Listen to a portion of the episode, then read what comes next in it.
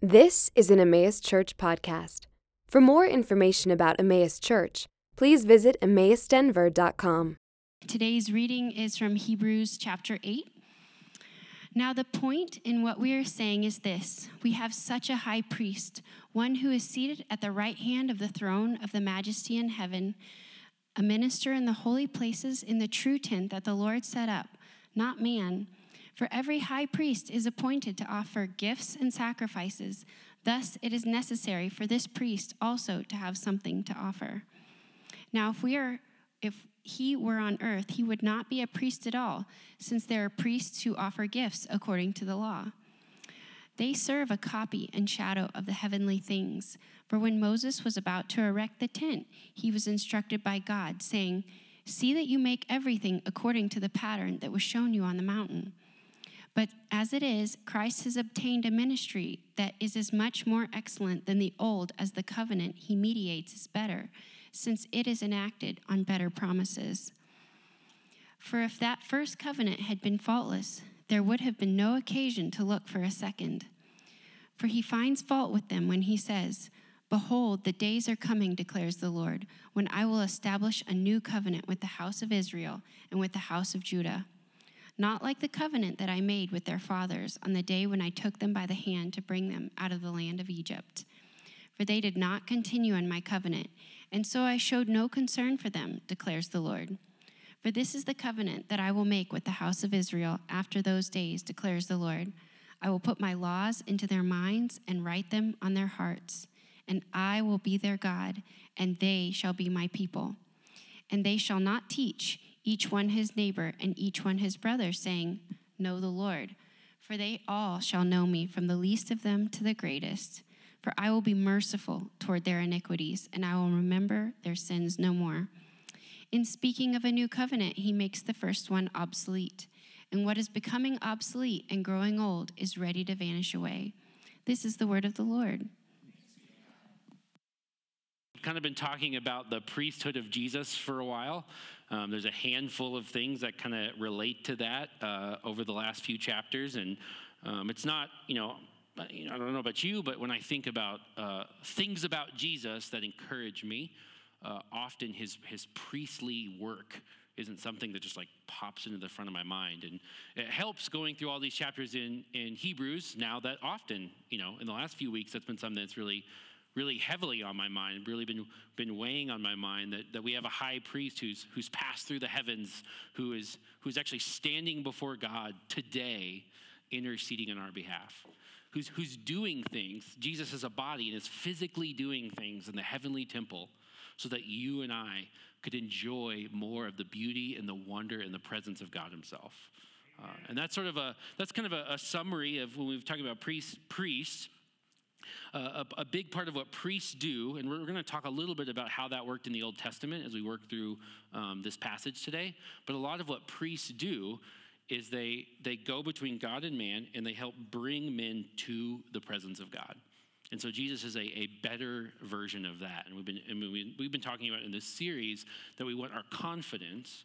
We want the thing that that uh, sort of, uh, as the book of Hebrews says, anchors our soul we want our confidence to be in Jesus himself. So that, so that that's the thing that, that we can cling to. Uh, that's the thing that, that enables us also to get into the very presence of God. And if you get our text messages, um, I mentioned the, the podcast, The Rise and Fall of Mars Hill. So uh, you're probably wondering what that has to do with anything about Jesus as our priest. And um, I see, I can see the smiles on the people's faces who are probably caught up with that, with that particular podcast. If you don't know anything about that podcast, um, it's it's a it's a it's more than the story about a church that failed. Um, a lot of it has to do with sort of the context that brought about some some failures uh, within a particular church. And for for some people, that hits super close to home.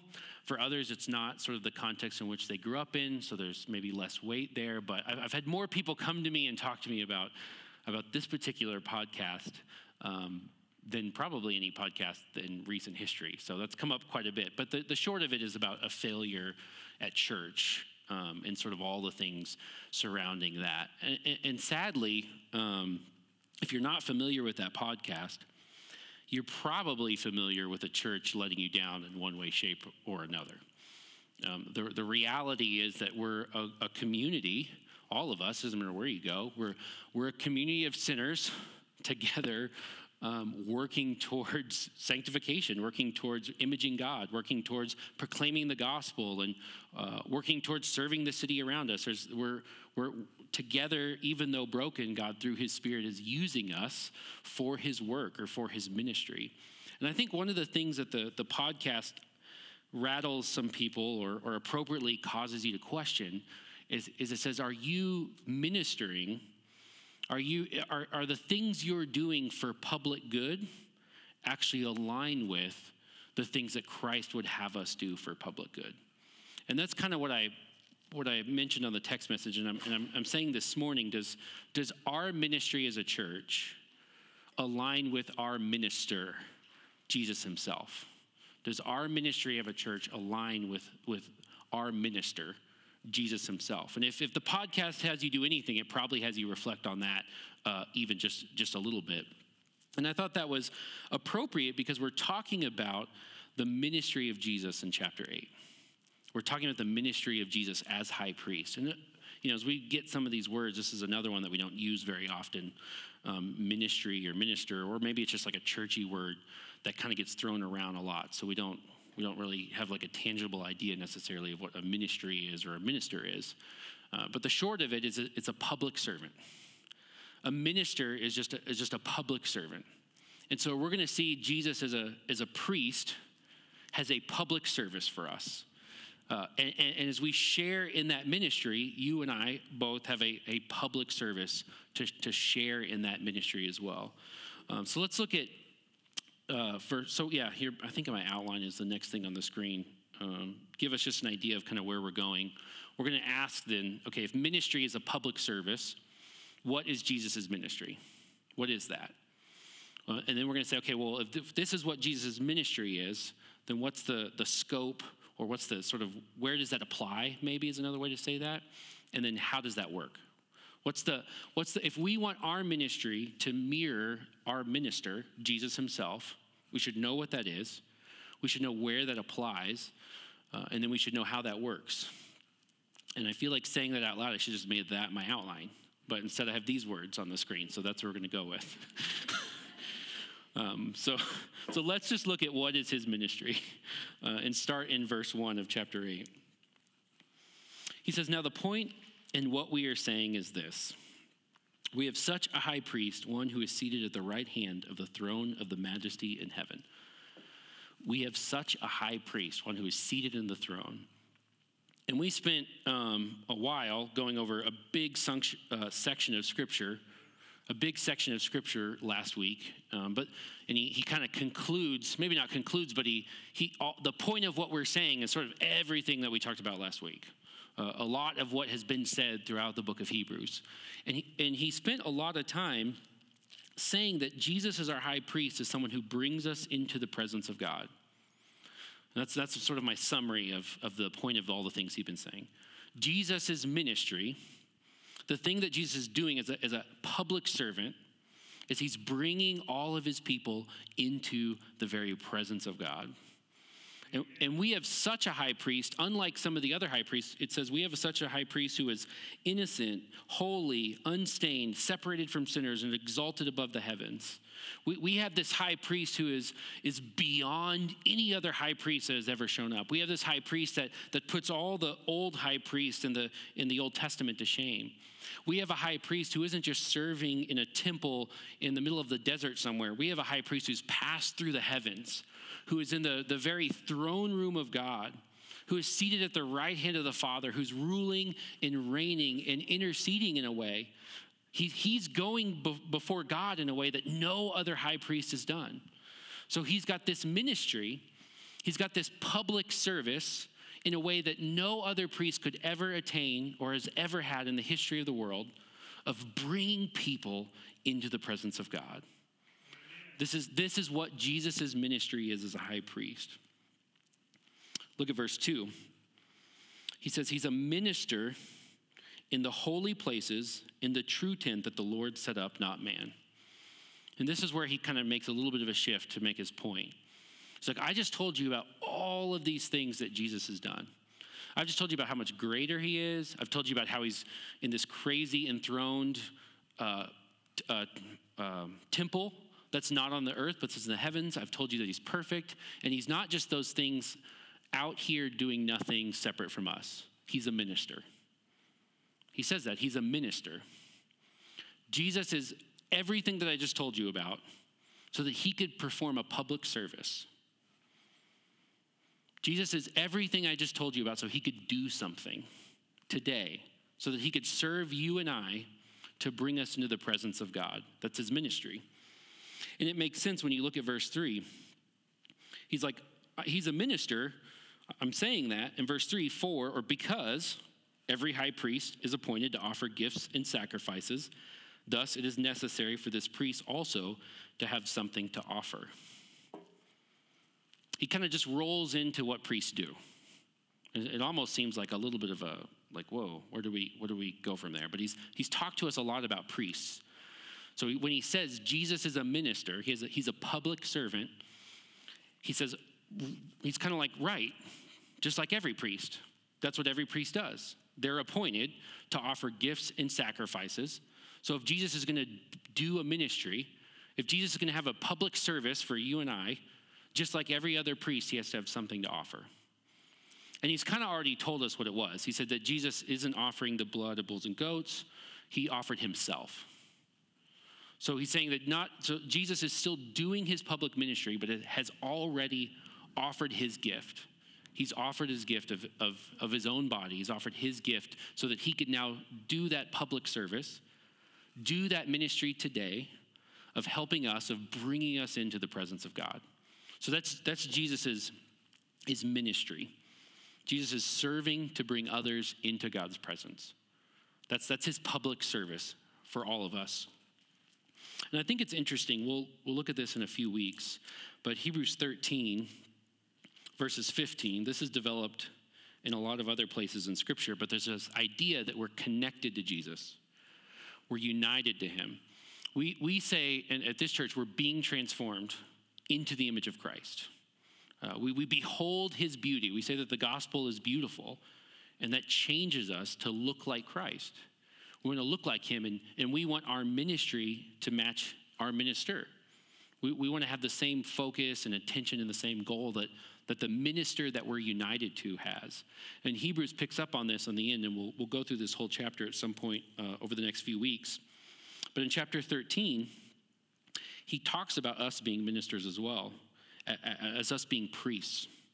In verse 15, he says, Through him, this is through Jesus, let us, let you and I continually offer, up sacrifice of praise to God. That is the fruit of lips that acknowledge his name. Do not neglect to do good and share what you have, for such sacrifices are pleasing to God. Saying, You are a priest. Peter actually says this explicitly. He says, We're a priesthood, all of us. And like Christ, you and I offer up sacrifices. But, but our sacrifices are not, not spilled blood. Our sacrifices the things that we do for others. Just the, the, the, fruit of the lips that praise his name. So we have sacrifice that's praise and worship of God, the things that we were doing as we, sung, as we sung songs this morning. Uh, in, the, in the verse 16, he says, Do not de- neglect to do good and to share what you have, for such sacrifices are pleasing to God. He's saying you also have this role as priest. It's through him. That's how he started this verse. So we're, we're connected to Jesus, so we have a ministry. Our ministry, just like Jesus, is to do good with the ultimate goal of bringing others into the presence of God. Just like Christ, you and I are priests because we're united to Him. So He's telling us you share in this ministry. You, like Christ, are to serve others with the end goal of ultimately bringing them into the presence of God. That's Jesus' ministry, and that's our ministry. Amen. So where does that like where does that happen? How do we how does that look? And we, we kind of go on, we see a little bit more of, of, of maybe get, get some, uh, something tangible to do with that. Verse 4, again, back in chapter 8 says, Now, if he were on earth, again, talking about Jesus, he would not be a priest at all, since there are priests who offer gifts according to the law. Now, he said a lot of um, things about priests in the previous chapters, so, so it kind of seems out of the blue, but if we're thinking about what he said already about Jesus, he said that he's a, he's a unique kind of priest. He's already sort of explained all of that to us. And so he says if he was on earth, he wouldn't be a priest because he's not of the tribe of Levi. And, then, uh, we're going to look at some of the Old Testament uh, connection with the temple and, and try to connect some of those dots. But for most of us, when we're like, the tribe of Levi, you know, like we're not, we're not like that doesn't not some, that's not a category we're working through. But to, to his original audience in the first century, you had a temple in Jerusalem, and only certain people were allowed to be a priest there. You had to be born through the Levitical tribe you had, you had to be part of that tribe to serve as a priest. So, so he's saying if he was on earth and he, he was in this, this temple that we have, he couldn't do that because he didn't come through that tribe. And he, he goes on in verse 5 and says, They serve a copy and shadow of the heavenly things. These, these Levites, these, uh, the people serving in the temple that would have been in Jerusalem at the time. For when Moses was about to erect the tent, he was instructed by God, saying, See that you make everything according to the pattern that was shown to you on the mountain. All right, we've kind of been avoiding this, um, I feel like, for a few weeks now. We haven't talked a lot about what actually happens in the Old Testament um, as far as like the temple goes and what the priest did in the Old Testament. Um, so I wanted, I had a picture of like this you know there's a really cool youtube video that's like 10 minutes that kind of goes through all this and the animation is cool but when the actors show up it's like super cheesy. Um, but it gets the point it gets the point gets the point across you know? Um, so so he's he's making a comparison. When when he's looking leave that picture up there because i want to talk through that he says they serve these other priests these priests that are not like jesus the ones that are on the earth serve a copy and a shadow of the heavenly things and he quotes from Exodus. It says, See that you make everything according to the pattern that was shown you on the mountain. He's like, Look, you're excited about the way the priests operate on earth. But I'm just telling you that even when they built all the structures to do the sacrifices, to have the priesthood, uh, to, to all the feast, everything that was around that, even when they did that, originally with Moses, the guy that started all that, God said that this wasn't the real thing. Like, build it because you're copying a, a, pattern, pattern your thing off of the real thing. And so he's trying to make a comparison here so that we would understand God, Christ's ministry. We'd understand what is it. We can look at this little tent, which I think this is super fascinating. Um, you have this outer court, uh, you have a, what they call the bronze sea and, and then you have the altar, uh, which is where they burn the sacrifice. And they had to burn the sacrifice. They had to uh, do a whole bunch of things, which is why it's hard to get through Leviticus in our Bible reading plan. And then the priests, then, then the priests, only the priests, only the Levites could go into the holy place. So this is the holy place. And then once a year, so the holy place has like all these lights, they burn incense, there's a bunch of smoke in there. And then once a year, they'd pass through and go to the Holy of Holies, and they'd be in the very presence of God. And that would happen once a year. So you, so you have this sort of like this, this grand structure that came from the Old Testament that was just a part of their everyday life. Like weekly sacrifices, which you think is like, man, that's a big deal. They did evening and morning ones every day. Like the priests served in the holy place, they ministered. The Old Testament says they ministered.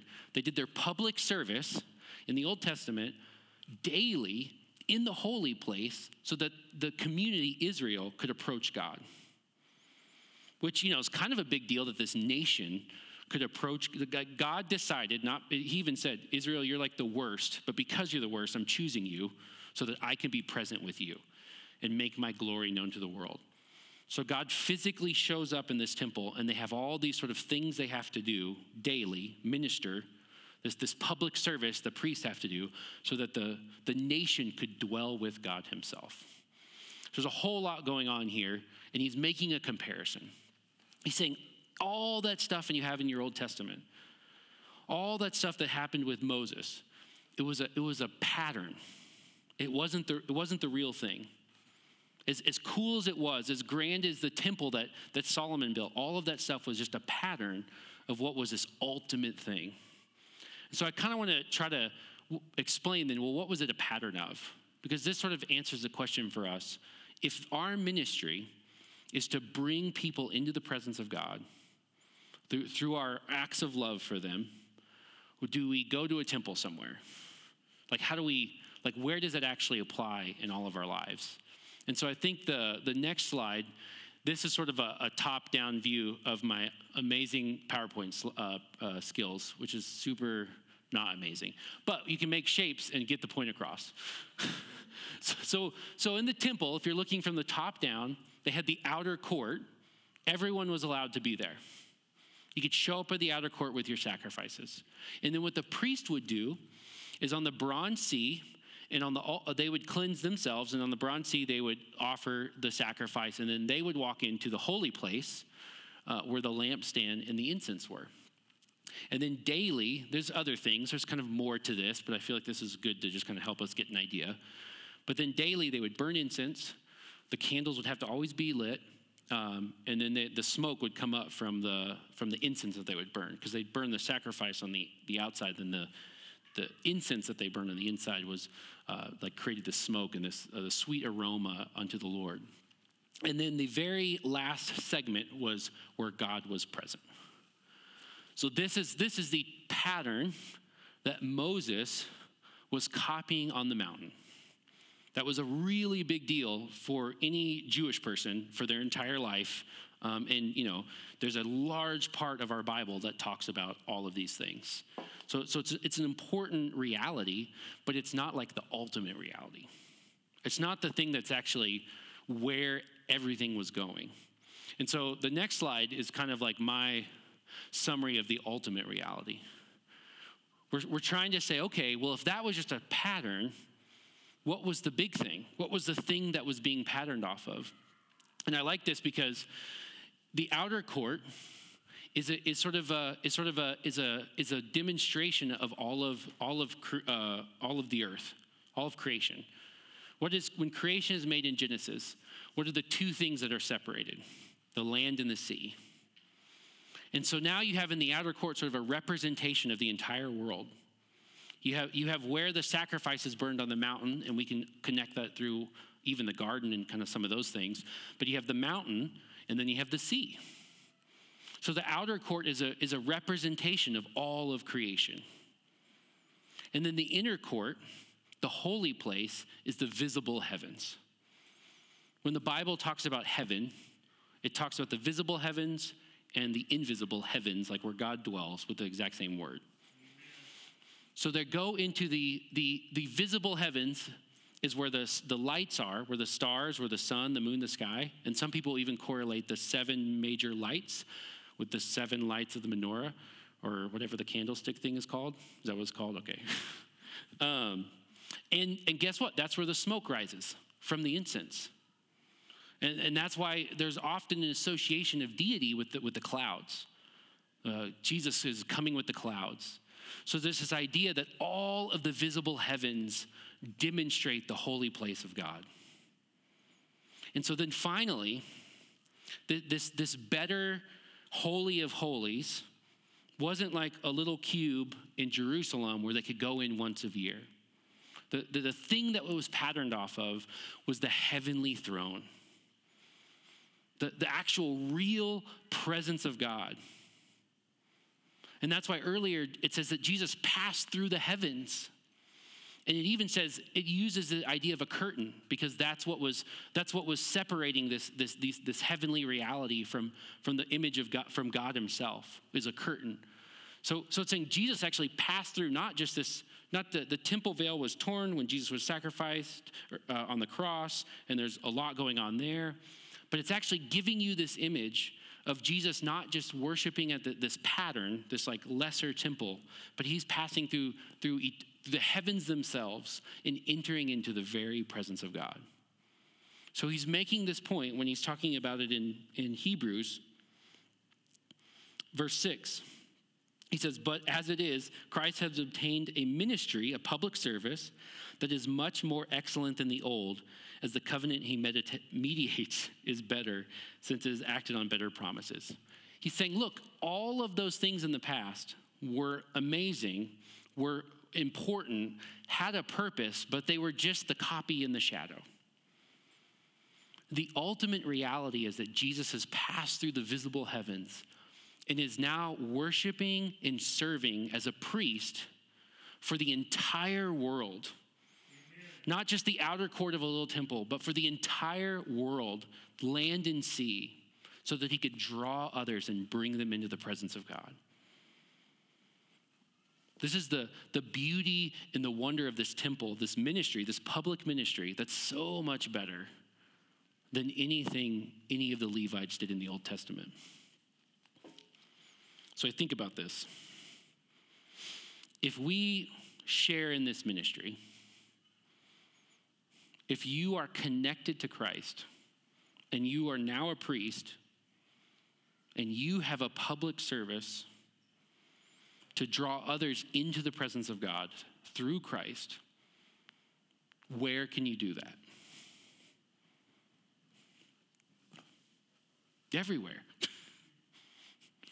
anywhere in the outer court. you, just like the priests of old, you can go to anyone in the outer court and draw them into the presence of God. And I think in, in, in God's wonderful wisdom, uh, in, in, in this, just the way He's sort of orchestrated all of this so that, that you and I are actually connected to Christ, that through Him we're all high priests He's particularly put each and every single one of you in a very particular place in your life. He knows the job that you have, He knows the people that you see regularly, He knows the friends that you enjoy hanging out with. God has orchestrated all of these things, connected you to His Son, so that you could be a priest for Him anywhere in the world you have the opportunity to draw people into the presence of God by offering your gifts and sacrifices you care for and love for those around you. Yes, and I think when we ask ourselves, does our ministry align with our minister? Do we think that this is the goal or this is the, the end result?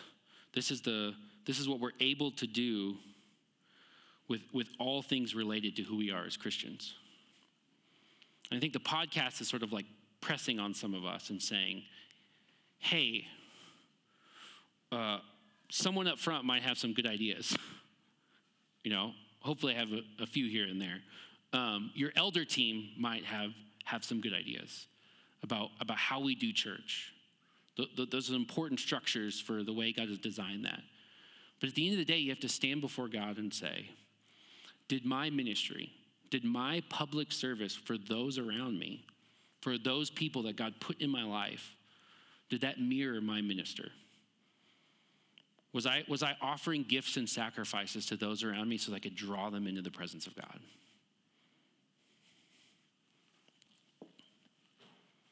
So, how do we do that? He goes on to give us a little bit more. He says, Well, Jesus has this better covenant.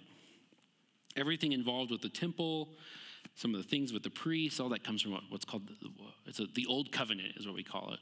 Uh, sort of this, uh, uh, or, uh, the way things were organized through Moses. Um, and now that we're in this new covenant, the way things are organized through Jesus, he's saying it's way better. Verse 7 says, For if that first covenant had been faultless, there would have been no occasion to look for a second. He's saying, look, let's go back, even in the Old Testament, where all these cool things are happening with the temple. Even in the Old Testament, where God did some like miraculous things, even back there, it's already saying, hey guys, there's something better coming. There's like a new thing. In verse 8, he, start, he quotes from Jeremiah, where this a prophet who's involved in all these things is saying, hey, there's a new thing coming that's better. I'm, I'm going to talk to you about a, uh, when we get a better priest, when we get a better covenant, we get better promises, there's a method that's going to draw people into the presence of God that's way better than it used to be. And so he quotes this at length um, in verse 8. It says, For he finds fault with them when he says, Behold, the days are coming, declares the Lord, when I will establish a new covenant with the house of Israel and with the house of Judah not like the covenant I made with their fathers on the day when I took them by the hand to bring them out of the land of Egypt. He's sort of referencing what happened with Moses. He, he rescued the people out, and the covenant happened on, the, on this mountain after they passed through the sea, uh, where God gave them uh, the Ten Commandments, He gave them the law. Um, a, a large portion of our Bible was, was all produced uh, after that event happened. So we have them, we have them being taken out of Egypt, and all the details of the old covenant sort of happen there. And he says, Well, I'm going to give this new covenant. It says, For or because they did not continue in my covenant, so I showed no concern for them, declares the Lord. That's tough. But he's saying, I gave them this covenant. I, I worked through priests to draw people into my presence but they kind of blew it off. And if you've done any Sunday school teaching, you're almost like bored of the theme of talking about how Israel messed it all up. just, it just happens a lot over and over again. And he's saying, So I showed no concern for them, declares the Lord. This old covenant isn't sufficient. The old way of doing things, the old way of drawing people into the presence of God, was not sufficient. Earlier, he says that those priests were broken themselves. They had to offer for their own sins. Jesus doesn't have to do that. So those priests could not perfect. They had to keep doing it over and over and over and over again. And, and Jesus has made one sacrifice. So now he can perfect. So he tells us why this is better. He kind of gives us a blueprint for how you and I, as priests, how Jesus ultimately, as the, as the priest in heaven who is ministering, doing this public service, drawing people into the presence of God, but we, through him, we're connected to him, we share in this same public service of drawing people into the presence of God. He gives us sort of a blueprint of how that's going to look in the new covenant, of how that looks today. Look at what he says in verse 10. For this is the covenant that I will make with the house of Israel after those days, declares the Lord. The house of Israel is just kind of a way to say the people of God. God works through particular people. It was a nation at one point. Before that, it was just some families. Before that, it was Noah. Before that, it was the line of Adam. And now it's the people of God, or we call the church. So saying, I'm going to make a covenant with God's people. I will put my law into their minds and I will write them on their hearts. I'll put my law into their minds and I will write them on their hearts. In the Old Covenant, the law was on tablets of stone, or it was, written down and put into the temple. But he's saying, What I'm going to do is I'm going to go down into the depths of who they are, and I'm going to utterly change that. I'm, I'm going to transform individuals to not just have this external thing that they do when it comes to the temple or, the, or, or love God or love your neighbor. I'm actually going to go deep down into who they are and supernaturally transform their hearts so that their desires so that the things that they crave, so that the, the, their, their imaging of Jesus comes from, from the, the deepest part of who they are. I'm going to do a supernatural work. And the, the prophets explain that the supernatural work comes through the Spirit. And, and, when the Spirit is poured out on the land, all of this fruit just comes up in a, in a place that was formerly a desert. And that's how, that's how you and I are able to be in and enjoy the presence of God through, through the public service of what Jesus is doing. It's not that we've like put our lives together in like a little bit better way, and so now we can go to God. He's reached in with the third person of the Trinity, completely transformed who we are, connected us to Christ, changed our desires, and is now drawing us into God Himself. This is a way better method than trying to be somewhere in Jerusalem at the right time and doing all the different things and then kind of getting into the presence of God ish, maybe. So I'm going to I'm going to change you from the inside out. There's just a supernatural element to this. And I think we have to acknowledge that as we want to minister to others, if we want to serve and love people around us, there isn't like a formula that then makes them go, oh, you did these things, so and so. Now, God, awesome, worship Him. We need change. We need like a supernatural change in our neighbors. And that's what we pray for. But th- that's what God has equipped us with His Spirit to see others also transformed, to, to see someone go from, uh, we were from church adjacent, where I used that, that term this morning, someone, someone that's like near us, to someone that doesn't care as much about us as they care about worshiping God Himself. That's, tr- that's, that's supernatural change. That's not learning the things on the outside, that's putting the law on their heart, on the very center and core of who they are. And that's what we ask for, that's what we pray for. That's what enables us to come and approach God through our priests, through Jesus' public ministry. Look at what the aim of that is in verse 11. They shall not teach, or actually, I'll finish verse 10. and I will be their God, and they shall be my people. And he expands on that in verse 11. They shall not teach each one his neighbor and each one his brother, saying, Know the Lord, for they shall all know me, from the least of them to the greatest everyone will know God. And I, I've been saying recently, I've been using the word experience God, because I think when we say know, we think of like, I can list facts about God. Like that's how we, but that's not how the, that word is used in our Hebrew Bible. Adam knew Eve and they had a kid. You know, there's an intimate knowledge there. there there's, there's like something experiential about that. But the point is that we don't just, because of this supernatural change, because of this better priest who has a public service to bring us into God's presence, you and I don't have to go to that temple. And once a year, the special guy who got the short end of the stick when they were trying to see who gets to go into the scary place this year, the, the special tribe, the special guy, once a year goes in the presence of God. And he's saying, no. The new covenant will change all of us, will sort of level the playing field and now, because of the internal change of who we are, all of us are priests serving in the in the outer courts and uh, all over the place. All of us are priests, and all of us get that intimate knowledge of who God is. The only one you need to go between you and God is Jesus himself. When you're connected to him, whether you're standing up here or hiding behind the screen in the back or everybody else in between, all of us have that ability to go before the presence of God. All of us have that blessing to be drawn in to the throne room of God and be comforted by that.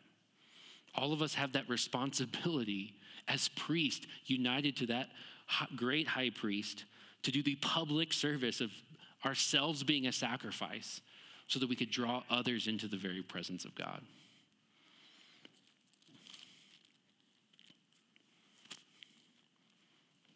So, what's the method? The scope is everywhere, it's worldwide. Where do we do this? Everywhere you live. The method is through the supernatural work of the Spirit, through heart change here, through our own joy in the presence and wonder and beauty of God.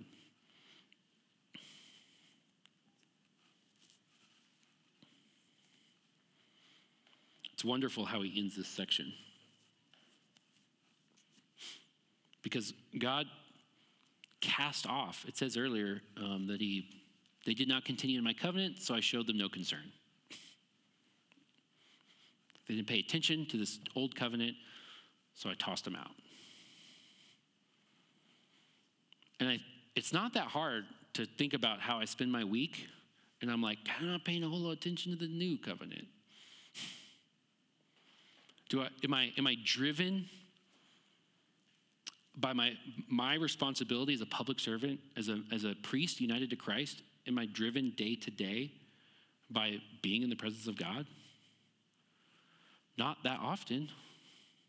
I think God has used a lot of the book of Hebrews to, to have me wrestle with those things a lot more. I'm thankful for that, so I pray for it for you guys. But it's easy. I can I can go a couple of days and be like, man, you know, I was actually on the fly use this uh, analogy I was moving with Jesse yesterday, and I was like, hey, you look stressed out. And he's like, man, I've just been going really hard for like a while.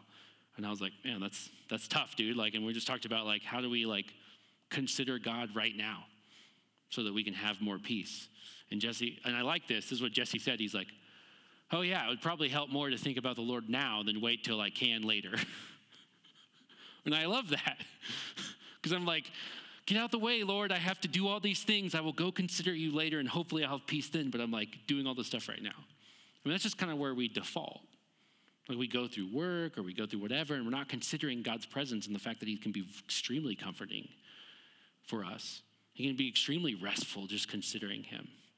And so much of our public service, so much of our ministry as, as Christians is not oriented that way.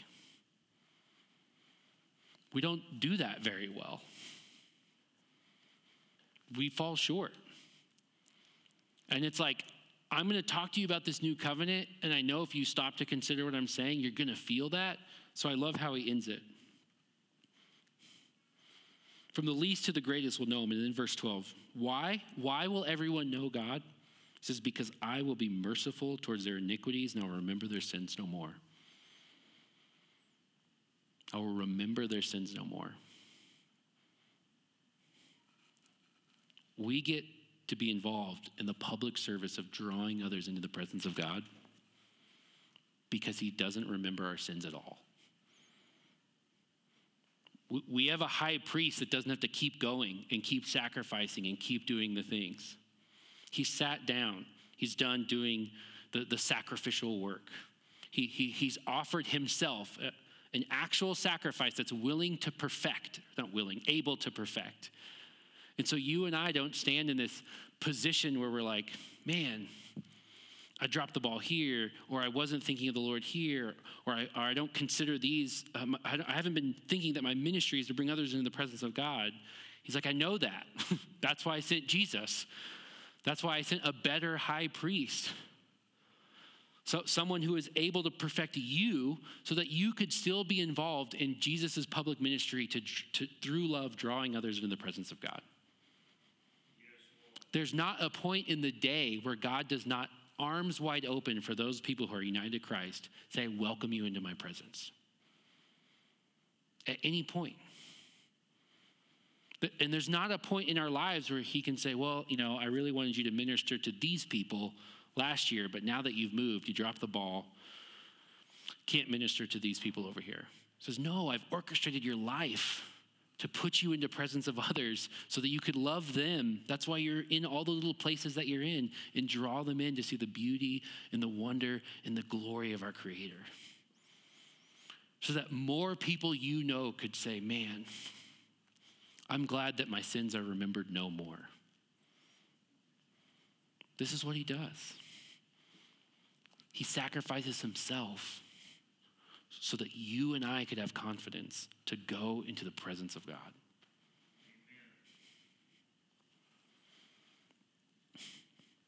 Which I feel like verse 13 is almost redundant, but I think the author of Hebrews is trying to get a point across to us.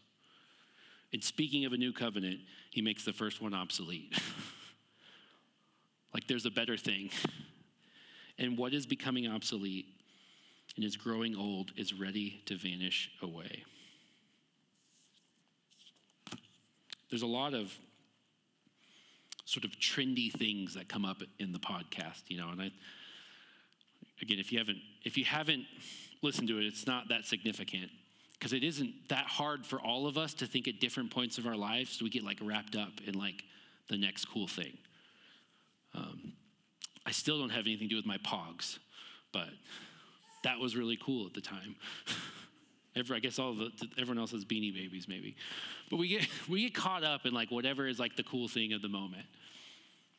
And he's he's looking at the old covenant, which was not something was weighty. Like there's there's something re, you know the, the things that God did in the old covenant had a purpose, pointed us to Christ, brought the people to God. There's like wonderful things about that. And he's like, even that, compared to the way God is working today, is fading. Even that is fading. Even that is going away. And I think there's a lot of like churchy things. I know this for a fact. 20 years from now, as Christians, we're going to look back and be like, why did we do that thing? like, we're really about this.